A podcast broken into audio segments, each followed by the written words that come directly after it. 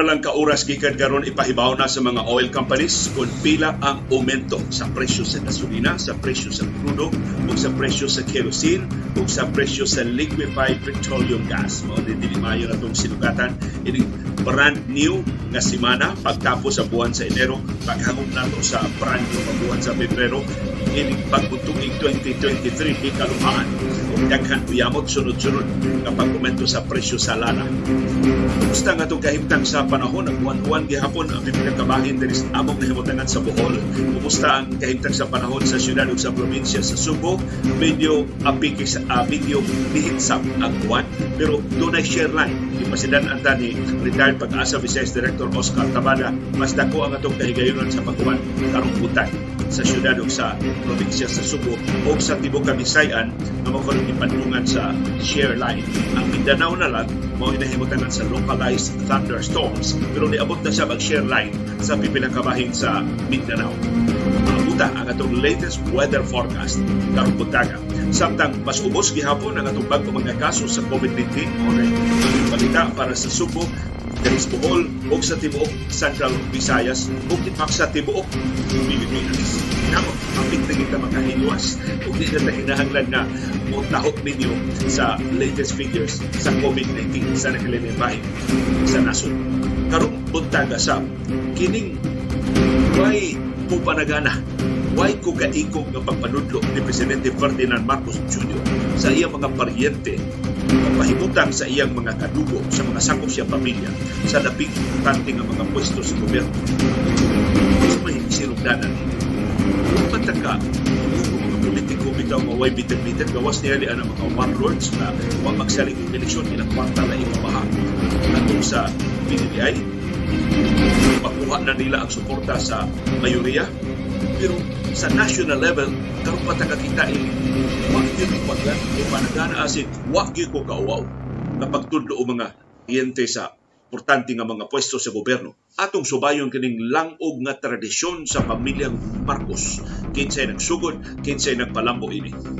Karong putaga sab na tay update sa duha ka kulbahinang nga duwa sa PBA Governors Cup ni daog ang San Miguel Beer sa una nilang duwa sa Governors Cup ni daog sab ang Converge ikatulo nasunod-sunod nila kadaog. Samtang doon na usa ka na human sa National Basketball Association. Ipahibaw na mo ninyo ang schedule sa musunod pa nga mga duwa. Pagtuki sa labing mahinungdanong mga balita o kontrobersiya sa suko, sa nasod ug sa kalibutan, pagsuway, pagtugkad sa mga implikasyon sa atong tagsa-tagsa kakinabuhi ug panginabuhi. Marungkanan kada alas 6 sa buntag mauna niya ang among Marungkanan.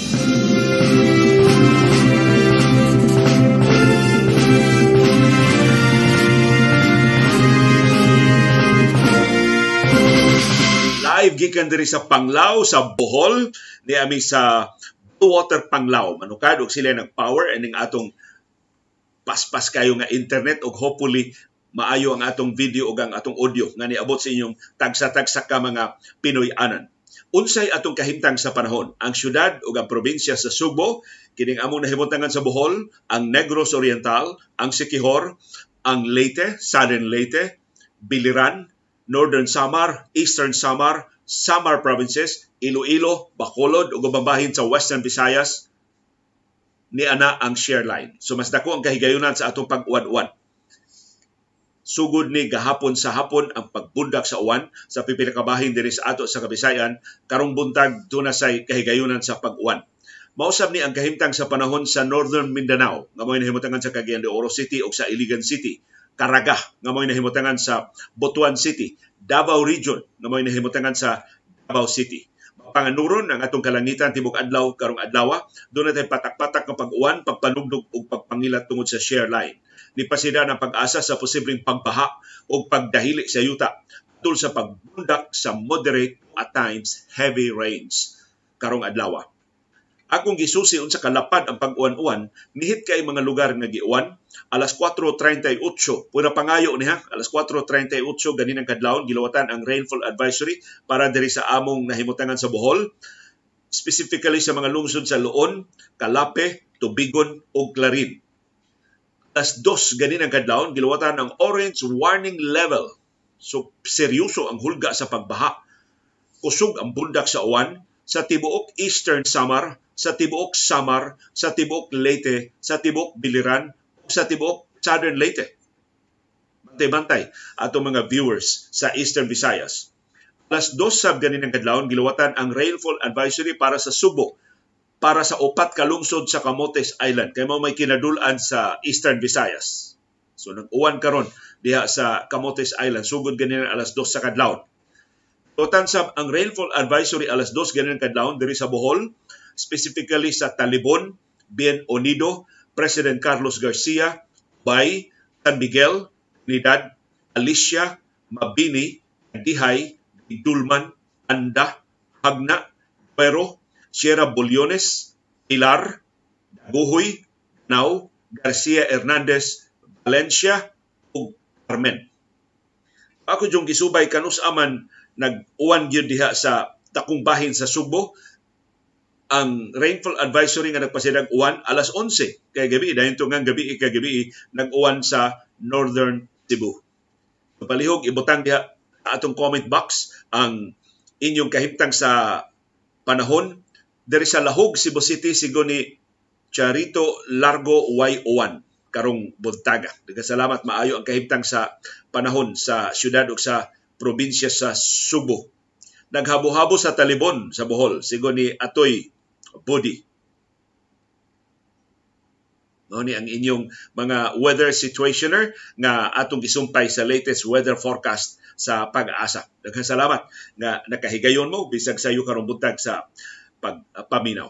Pero ni ay kabalakan o ang ngayon bandayan sa atong mga mobiyahe kay ni abiya mi sa Bohol so nagsiyong tan-aw ining gale warning advisory sa pag-asa.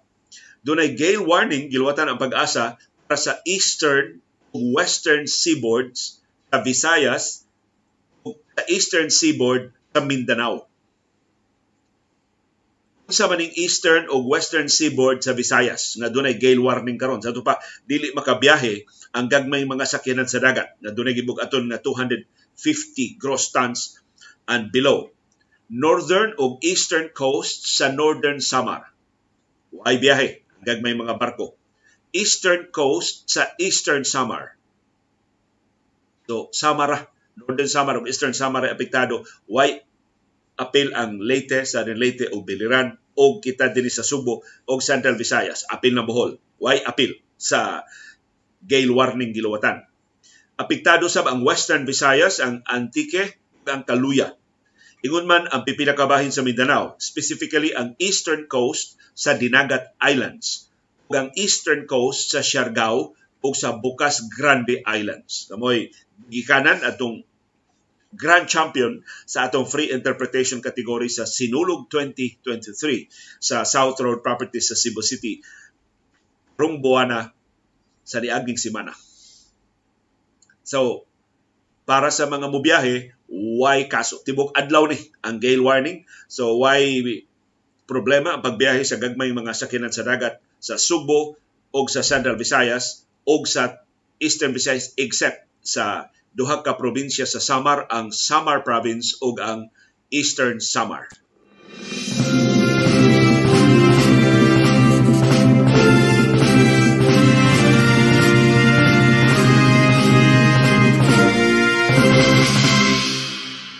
Pipilan na lang ka oras ang atong paabuton, murang matag sentensyado. Ipagawas na sa mga oil companies pila ang aumento sa presyo sa lana, labi na sa gasolina, sa krudo, o sa kerosene o sa liquefied petroleum gas. Sa ikatutong sunod-sunod nga semana, musaka ang presyo sa gasolina, bana 1.30 ngadto sa 1.50 kada litro. Dako dako din bunala mo sa hinaot na kapatubil mo sa niaging weekend or makapatubil mo karong buntag labi dugay karong gabi. Kay sugod alas 12 uno unyas kadlawon ugma kadlawon ipatuman na sa Caltex.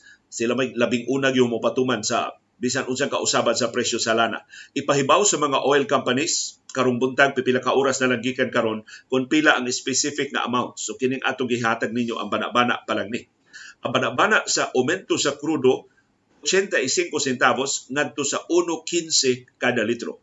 Ang bana sab sa aumento sa kerosene 1 Gs ngadto sa 1.50 kada litro.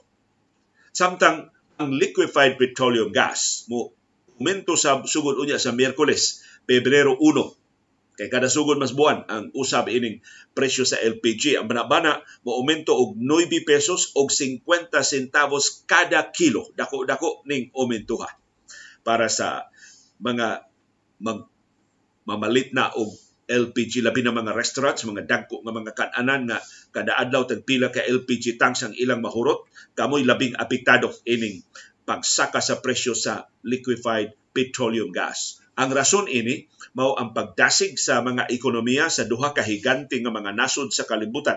Ang China nangabli na human sa iyang restrictive kaayo nga mga COVID-19 protocols samtang ang Estados Unidos ni pakita og timaan sa kabaskog og kining kadasig sa duha ka labing dagkong ekonomiya sa kalibutan igo nga nakapasulbong sa demanda sa lana o hinungdan nga tuto na kasunod-sunod nga semana nagsigi og aumento ang atong presyo sa lana sa merkado sa kalibutan og apektado ta dinhi sa Subo ug sa tibuok Pilipinas.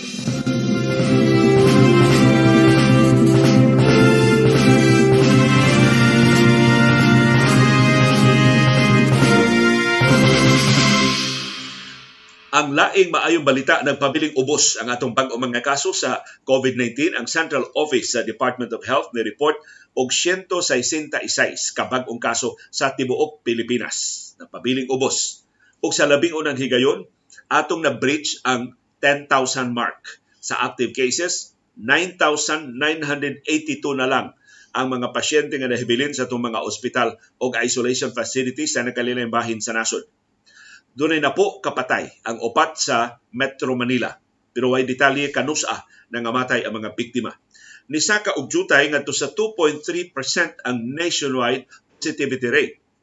Pero bintaha na kay ni timan eh, ang threshold ng gitakda sa World Health Organization below 5% ang tinagdanay pasabot na nakontrolar na ang tinagdanay sa COVID-19. Pero kinahanglan below 5% for 14 straight days. So, sud sa duha ka semana. I don't know, wa na ko kaihap. Ang Department of Health mo edukar nato, makonsiderar na ba, madeklarar na ba nato nga under control na gyud tinagdanay sa COVID-19 dinhi sa ato sa Pilipinas?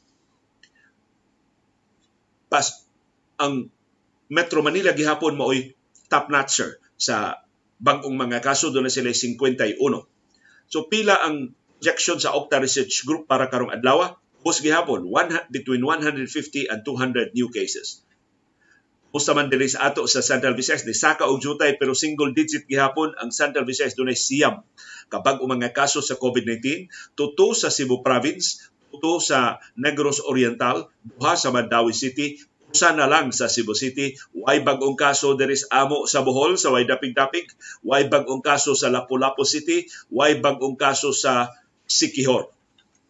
Sa ato pa, ang atong active cases nagpabilin nga ubos 519. Wa pa kita ka breach sa 500 mark. Ang Cebu Province gihapon mo'y kinadaghanan og active cases with 165. Ang Cebu City ikaduha nga labing daghang kaso with 153.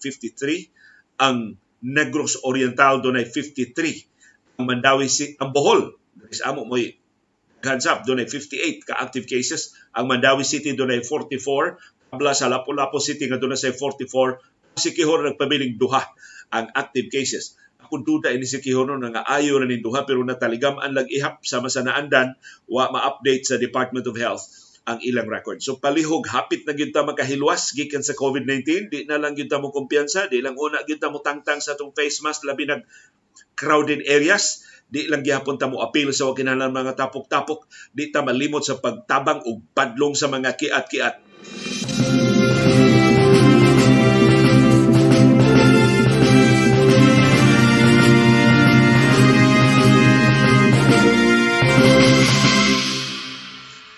Tambagan ang administrasyon ni Presidente Ferdinand Marcos Jr. sa usa ka constitutional law expert o kanhi presidente sa Integrated Bar of the Philippines si Attorney Domingo Yosa. Mo-cooperate na lang ta sa investigasyon sa International Criminal Court sa mga pasangil sa crimes against humanity batok ni kanhi presidente Rodrigo Duterte ug sa iya mga sinugo sa laktod nga pinatyanay sa kampanya batok sa illegal nga drugas sa niaging unom ka tuig. Kay matod ni Attorney Cayosa, why mahimo ang Administrasyong Marcos pagpugong sa International Criminal Court. Ang gahom sa ICC di madiktahan ni bisan kinsang nasod. Ang jurisdiksyon sa International Criminal Court tibuok kalibutan, apil na ang Pilipinas. Of course, ni-withdraw ang Pilipinas gikan sa ICC atol sa administrasyon ni kanhi Presidente Rodrigo Duterte, pero apil gihapon sa jurisdiksyon sa ICC, correction, sa International Criminal Court, ang mga pasangil nga krimen sa wa pa mo withdraw ang Pilipinas.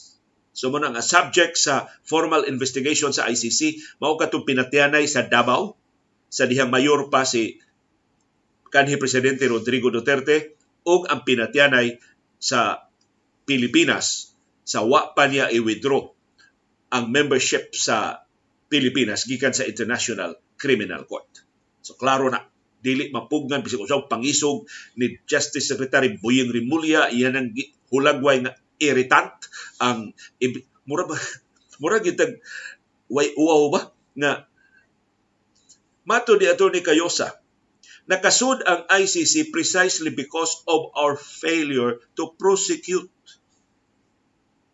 crimes committed during the anti-drug war. Gitarong pa to natong imbestigar, gikiha pa to nato mga pulis nga nakapatay, gitaral pa to nato korte ang mga vigilante groups nga hastang inosente mga sibilyan gipangluba, dili unta wa untay rason nga mas musud ang International Criminal Court. So ningon si Kayusa kung dunay sagpa mao ni labing dakong sagpa mao ni labing sipa nga tamparos sa atong sistema sa hustisya sa Pilipinas. Napakyas ta pag-prosecute ni kanhi Presidente Rodrigo Duterte, napakyas ta pag-prosecute ni Bato de la Rosa, napakyas ta pag-prosecute ni Bataliano Aguirre o sa ubang mga sinugo sa kampanya batok sa illegal nga drugas. Suma karon Sakto ka itong tubag ni President Duterte sa usa sa atong mga segment sa panahom sa kilong-kilong. Wa mo mahibong hantod karon way nikiha ni Duterte. Wa naman siya presidential immunity from suit. Mahimo na siya ikiha. Pero nga may nikiha ni Duterte? Kaya nagpabilin ang iyang influensya. Klaro kay taslakan si Presidente Ferdinand Marcos Jr. Kay kontrolado gihapon Duterte ang militar ug ang kapolisan. Ngunang, wa pa ginangahas In fact, nagpadayon pang pinatyanay hangtod karon sa kampanya batok sa illegal nga drugas o sa mga atraso sa administrasyong Duterte. So ningon si Kayosa, mao ni ang labing dakong kauwawan sa Pilipinas karon. Ang pag-imbestigar sa International Criminal Court nagpasabot dili functional ang atong sistema sa hustisya. Maybe functional para sa mga gagmay, para sa mga pobre, pero mga dato gani hingtungdan, mga kanhi presidente gani ang gidudahan nga nakahimo og krimen, dili makadut ang atong mga balaod, dili makadut ang atong sistema sa hustisya. Si kanhi presidente Rodrigo Duterte, why mahimo? Bisag iya pang under the bunal ang Malacanang, wa siya mahimo pagpugong sa International Criminal Court pagpadayon sa pag-imbestigar ato na ning nisgutan dinhi bahin sa formal investigation pag-resume sa formal investigation sa International Criminal Court, mahimo na silang mo-take og jurisdiction over the person of former President Rodrigo Duterte. Unsaon man pagkuha jurisdiction sa ICC ni Duterte pinagi sa pagpadakop niya.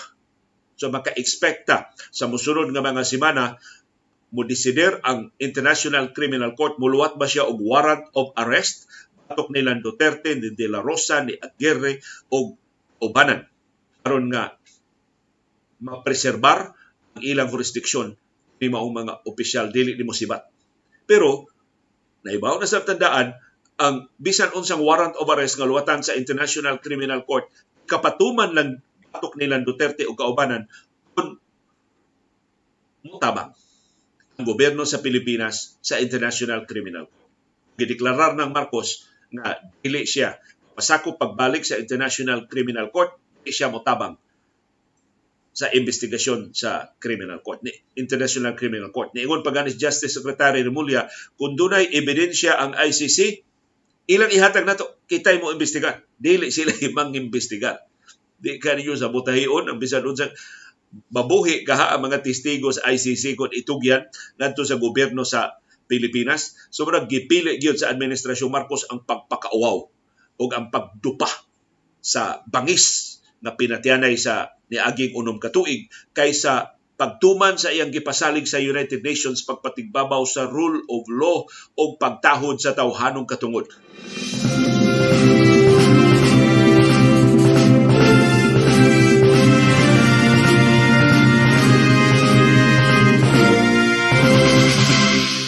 Ni ay laing ebidensya nga way uwaw.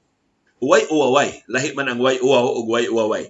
Way ikugay kining administrasyon ni Presidente Ferdinand Marcos Jr bag, nagbangutan pa in town hangtod karon ang mga overseas Filipino workers. Kay pait kayo ang gidangatan sa ilang kauban katong domestic helper sa Kuwait. Kansang patayng lawas na kitan gitamok lang dito sa disyerto sa Kuwait. Nya pag autopsy sa patayng lawas gilugos. Unya do na pay gisaba. Duha ka kinabuhi ang namatay. Bag ulang niabot ang patayng lawas din sa ato. Wa pay klarong aksyon ang gobyerno do na bay deployment ban sa mga domestic helpers sa Kuwait? Hangtod nga masiguro ang ilang kaluwas? Ato bang silutan ang employer? Sa na to pagkiha ang employer? Kita bay mo kiha magpatabang bata sa gobyernong Kuwaiti? Wa pay klaro ang aksyon sa Department of Migrant Workers. Kansang priority mao pagpreserbar sa atong maayong relasyon sa Kuwait. Murag mas importante ang diplomatikanong relasyon kaysa kaluwas sa atong overseas Filipino workers. Pero niya pagkauwaw sa Overseas Workers Welfare Administration OWA. Sa ilang Facebook page, nakurat ang mga OFW sa ilang nakitaan. Usa sa mga OFWs ni forward ini nato. Sa official Facebook page sa OWA, ilang gipublikar ang litrato. Usa nila ka official na nagkaon ko og lugaw pero nagsulob og rilo nga labihan ka mahalon. Akong basahon kining maong post. Sa uwan niya, ilan ng official nga Facebook page. Dili ni troll. Posible nga ang mga nag-operate ano mga page, mga trolls, pero mo ni nakapait ining administrasyon na. Di na kaka-distinguish unsay tinarong, unsay troll. Matod sa uwa sa ilang official nga Facebook page, mga kababayan OFWs, isang lugawan sa Bacoor, Cavite ang naging sosyal. Nakapatik watch ang OWA Administrator Arnel Ignacio. Di ba? While eating the lugaw. Very humble yet social. Di ba? Ha ha ha. Manay, manay post sa Overseas Workers Welfare Administration. Ang isulob, gi-focus pa jud gawas nga gi gaon siya lugaw, gi, naisip parit nga litrato, gi-focus ang iyang relo ug ang iyang relo tinuod Patik Philip. Kanang Patik Philip daghan kay ng klase sa relo depende sa complexity, depende sa popularity ang presyo ana. Ang kinabartuhan nga Patik Philip 21,000 US dollars. Kung imo nang i-convert sa atong kwarta, 1.1 million pesos. Mo na kinabaratuhan nga Patik Philip ang kinamahalan nga Patek Philip 485,000 US dollars or 26.4 million pesos.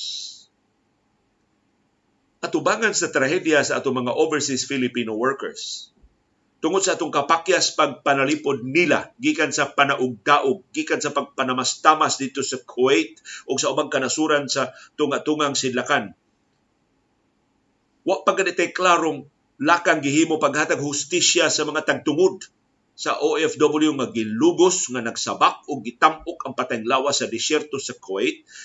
Pagpakita ta nga nagsulob tas labing maha, usas labing mahalon nga rilo sa tibuok kalibutan. Unsa may unsa may mensahe sa Overseas Workers Welfare Administration? Move on lang. Namatyan mo nindot mamigrilo move on lang kaon mig lugaw pero patik Philip man sad among rilo move on lang mo resilient ta makasurvive ta ini be strong kada kong iskandalo kada kong pakauaw Kini ba kunos Arnel Ignacio? Dagan ko ni. Tumabot nga eleksyon. Kaya popular man siya nga TV personality sa una. Karon ilang gigam kunuhay pag-ayo ng mga overseas Filipino workers ambot mo believe pa bagihapon ang mga OFWs nila ining ilang pagkaway kaiko, pagkaway uwaw, pagkapating na ni pasundayag sa ilang katigayunan. So murag gawas nga ang nepotismo gi highlight na sa national scene ang ostentatious display of wealth. Doon ay balaod nga nagdili ini. Atol sa kalapad sa kalisod, di ka, di ka angay mo pakita sa imong dakong katigayunan. Ostentatious display of wealth. Mura kag nagbugal-bugal sa mga nagkalisod-lisod. Labaw pas bugal-bugal kinigihimo ni Arnel Ignacio sa Overseas Workers Welfare Administration. Samarana ang kasing-kasing sa mga overseas Filipino workers tungod sa ilang kauban nga gidaog-daog, gipatay, gilugos, giluba dito sa disyerto sa Kuwait, ginudnuran pag niya og asin. Ining iyang amot diin siyang kwartang gipalit ining iyang mahalon kay nga patik Philip.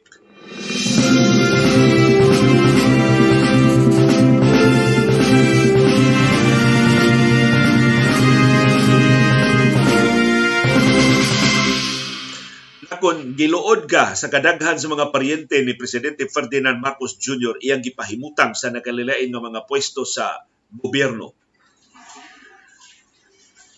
Pahinumdom lang ni nga ang ilang pamilya kapinas tuto ka dekadang naghigwao sa gahom. So karon nahibalik na sila sa Malacanang. Di sila maglangay, wa sila maglangay sa pag okupar sa labing importante nga mga pwesto sa gobyerno. Mituo ka sa pagdili sa mga balaod sa politikan ho mga dinastiya o nepotismo, hinaot makamatngon nakakaron ang mga Marcos di motuo anang balaura. Way luna sa mga Marcos nga ang kanang panultihon nga way parintihay. Mas ganahan sila nga way ikugay Niya ang listahan. Gamay ra kay akong listahan, simple ra kay akong listahan, mahimo ni ninyong punan og mas komprehensibo nga lista kay mas daghan mong nakatunan. Mao ni ang lista sa mga paryente ni Presidente Ferdinand Marcos Jr.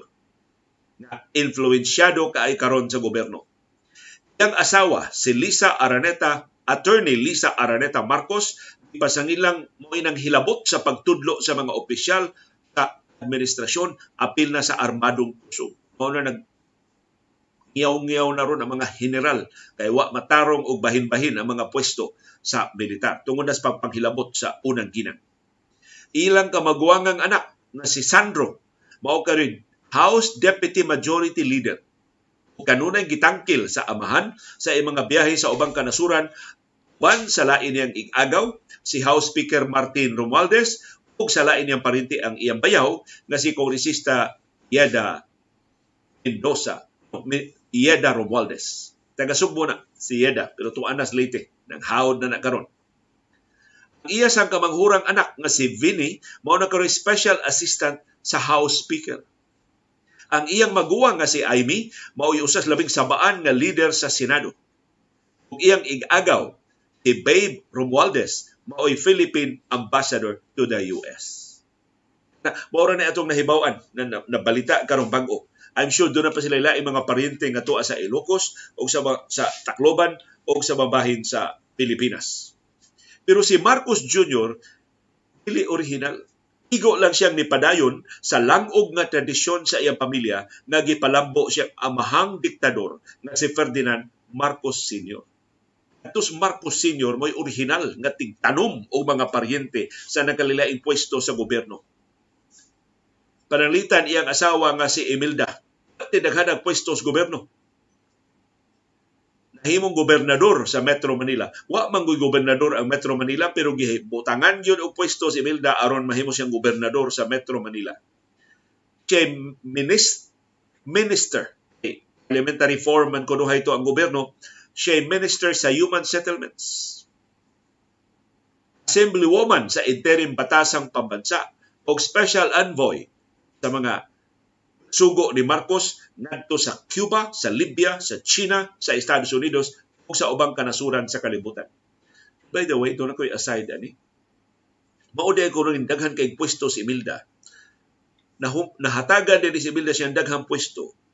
Itong hinumdo mo dihay audio recording, wa pa mo Facebook sa una, pero dihay audio recording nga gi play sa usa ka radio station sa UP dito sa Manila. Lagot kini mga Marcos University of the Philippines. Kay usas mga kabit ni Marcos kadtong actress, American actress nga si Dovie Beams taga Nashville. Doon na sila yung relasyon ni Marcos. Kunya, gipulaan na tis Marcos niya, hadlok tis Marcos masakpa ni Imelda, wa na niya tagda si Dovie Beams Sus maldita si Dovie Vives, gi-record bitaw na ang ilang dug ni Marcos. Gi-record unya iyang gilik sa giapod-apod sa mga sakop sa media.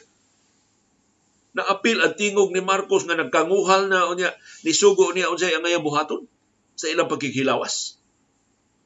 Sus, nakuha man na sa mga aktivistas University of the Philippines gi-play bitaw na nila sa ilang radio station. Nya gilop gilop pagkahumas sa ka recording balik sa sinugdanan sa recording hantod na human balik na sa sinugdanan has kang uwawa ni Marcos ato puwerteng sukuan ni Imelda. Aron pagpakalma ni Imelda gihatagan ni Marcos og daghan kay pwestos gobyerno. Grabe ha. Nepotismo mo itabon sa extramarital affairs. Ang kamangguangang anak ni Marcos si Amy bata pa kayo gihimong pangu sa kabataang barangay. O gihimong assemblywoman sa regular batasang pambansa. So si Imelda sa interim batasang pambansa, si Aimee Manipuli siyang likuranan sa batasang pambansa na. Iyang ikaduhang anak, si Presidente Ferdinand Marcos Jr. karon nahimong vice-gobernador o dayon gobernador sa Ilocos Norte o gihimo pag yung board chairman sa Philippine Communications Satellite Corporation, PhilComSat. Hinumdum ba mo ng PhilComSat? Mo na suppliers, PLDT, tas kang gilngigag negosyo ng Philcomsat. Why klarong trabaho si Bongbong Marcos pero makalilisang ang iyang sweldo. Igsuon ni Ferdinand Marcos Sr. si Elizabeth Marcos Keon nahimong gobernador sa Ilocos Norte. Lain niyang igsuon si Fortuna Marcos Barba. Gipasangin lang mao'y nabuhong, mao'y nisipong sa tanang higante nga laging concession sa Pilipinas atul sa diktadura. O iyang bugtong igsuong lalaki si Pacifico Marcos nahimong pangu sa Philippine Medical Care Commission o Medicare. Ang karaang bersyon sa Philippine Health Insurance Corporation, PhilHealth. So, why ikugay, why uwaway?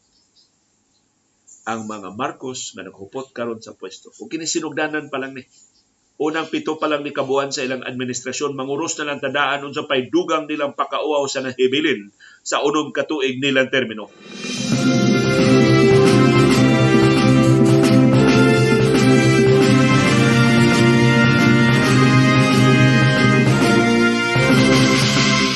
Update sa Philippine Basketball Association PBA ang San Miguel Beer ni Himo sa ilang labing unang duwa sa PBA Governors Cup ilang gipildi ang Phoenix Super LPG Fuel Masters 114-93 sa Inaris Center sa Antipolo kagahapon. Si Cameron Clark mo inango sa kadaugan sa San Miguel Beer o iyang 23 points ang Subuanong Higante, ang six-time MVP na si Junmar Fajardo doon ay double-double, 19 points of 13 rebounds. Si CJ Perez, di puno og 18 points. Si Allen Bolanadi, ang brand new nga magdudua sa Beermen, ni tampo og 16 points. Ang Phoenix, 0-3 na. Tulo na kadua sa Phoenix, wa pay daog, tuto na ang pildi. Si Vic Manuel, ang laing sinaligan sa San Miguel Beer, gipahibaw nga mubalik na posible unya sa sunod simana pero ang laing subuanong magdudua sa SMB na si Terence Romeo, murag duha pa ka semana una makabalik sa pagdua. Sa laing duwa kay gahapon ang Converge ni Daog batok sa Magnolia 111-109. Wa pay pildi ang Converge. Ningiga sa Converge ro na sa PBA Governors Cup 3-0 na ang ilang standings. Ang import nila nga si Jamal Franklin dunay 26 points si Maverick Ahan Messi dunay 22 points, si Alex Stockton dunay 18 points. Si Aljon Melicio dunay say 11 points, si Jeron Teng ni puno sab og 11 points.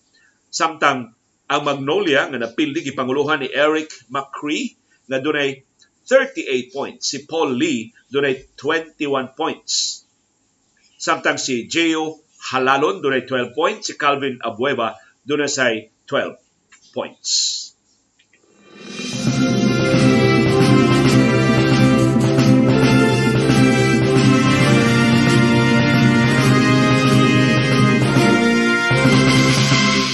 Nahumana ang unang dua sa National Basketball Association. Gisugdan alas 2 ganin ang kadlawon ang Miami Heat nanong sa Charlotte Hornets na pildi ang Heat sa team. Gipanag-iya ni Michael Jordan dito sa ilang home court. 122 ang Hornets 117 ang Heat Si Terry Rozier mo nangu sa kadaugan sa Hornets human ang 31 points. Si PJ Washington dunay 27 points. Si Jimmy Butler mo nangu sa napilding nga Heat with 28 points. Si Tyler Hero dunay 24 points. A 7 karong buntag, pila na lang kaminutong gikan karon magsugod ang duwa sa pagpanung sa Indiana Pacers sa Memphis Grizzlies. Alas 8 karong buntag ang Los Angeles Clippers panguluhan sa makalilisang kombinasyon nilang Kawhi Leonard ug ni Paul George manung sa Cleveland Cavaliers ang kanhi team ni LeBron James. O katapusan duwa karong buntag sa atong oras sa Pilipinas alas 9 ang New Orleans Pelicans manung ni Yanis Antetokounmpo ug kaubanan sa Milwaukee Bucks. Daghang salamat sa inyong anayon nga pagpakabana ug pakibisog pagtugkad sa mga implikasyon sa labing mahinungdanon nga mga panghitabo sa atong palibot aron kitang tanan makaangkon sa kahigayunan pagbubol sa labing gawas nun, labing makiangayon, labing tingkod na baruganan. O kanto, ang amo baruganan, unsay imong baruganan. Daghang salamat sa imong pakiguban. Thank